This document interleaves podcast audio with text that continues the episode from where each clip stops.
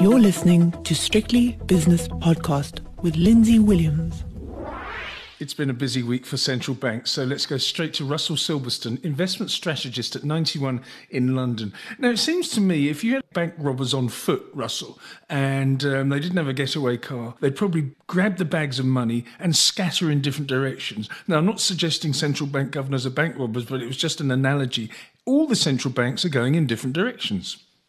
Yeah, no, that's absolutely correct. And I think it just reflects big picture that we're getting towards the end of what's been a historically large rate hike cycle. And therefore, depending on each country's own circumstances, some are holding, some are still hiking, some are guiding. We're getting close to the end of that journey, and I think that probably explains the difference. Yeah, I want to concentrate on three central banks in chronological order. The Fed left interest rates in the United States unchanged last night at a target rate of 5 to 5.25%, and they've got CPI at 4%, which is a really good figure, I thought, that came out very recently. So they've got net positive of 1% and a bit, which I think is good. Maybe start with that, and then we'll go on to China and ECB afterwards. Yeah, sure, absolutely. That's exactly right. So that was sort of pretty much in line with expectations. I think the surprise relative to consensus yesterday was that we saw, whilst they sort of kept rates unchanged, they basically guided to say, look, we're going to have to do possibly two more hikes after this one. And it's that second one that was a bit of a surprise. And I think the issue for the Fed is you're exactly right. Headline inflation is coming down. Underlying inflation is not really coming down quickly enough. And so that's the worry. So yeah, 4% big figure, but core year on year is 5.3. So yes, that's coming down, but let's not forget the target's 2%. So it's way too early to declare victory, and their view is that given the economy's doing okay, given inflation at a core level remains pretty sticky, they need to just sort of, not at this meeting, but probably next and possibly in September, they need to take things tighter still to ensure they get, they sort of tighten the screws enough such that we can guarantee inflation is going to get back to target.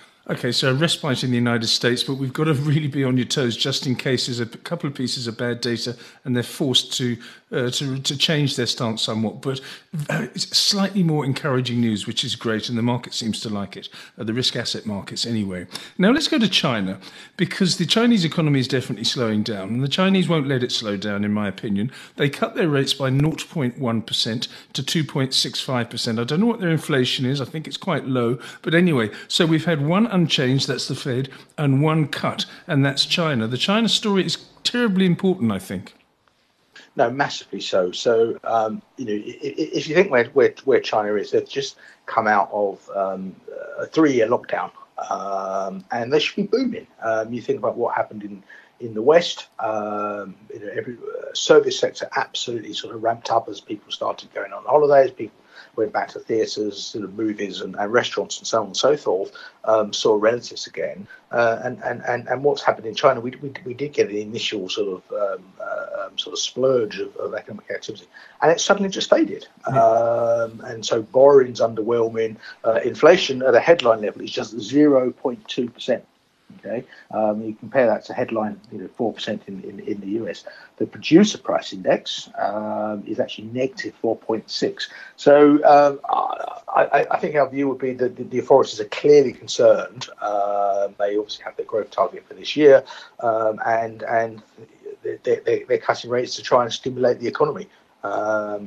It's an open question whether it's enough, but I noticed several sell-side brokers are downgrading their GDP outlook for China this year as growth is coming in. And it smells a little bit of panic, if I'm totally honest, because it was completely unexpected, but largely unexpected that they cut rates.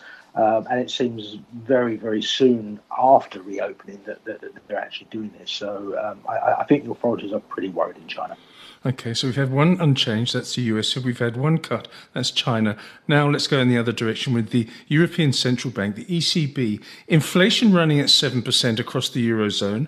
And we had a 25 basis point hike today in rates to 4%, completing the scattering.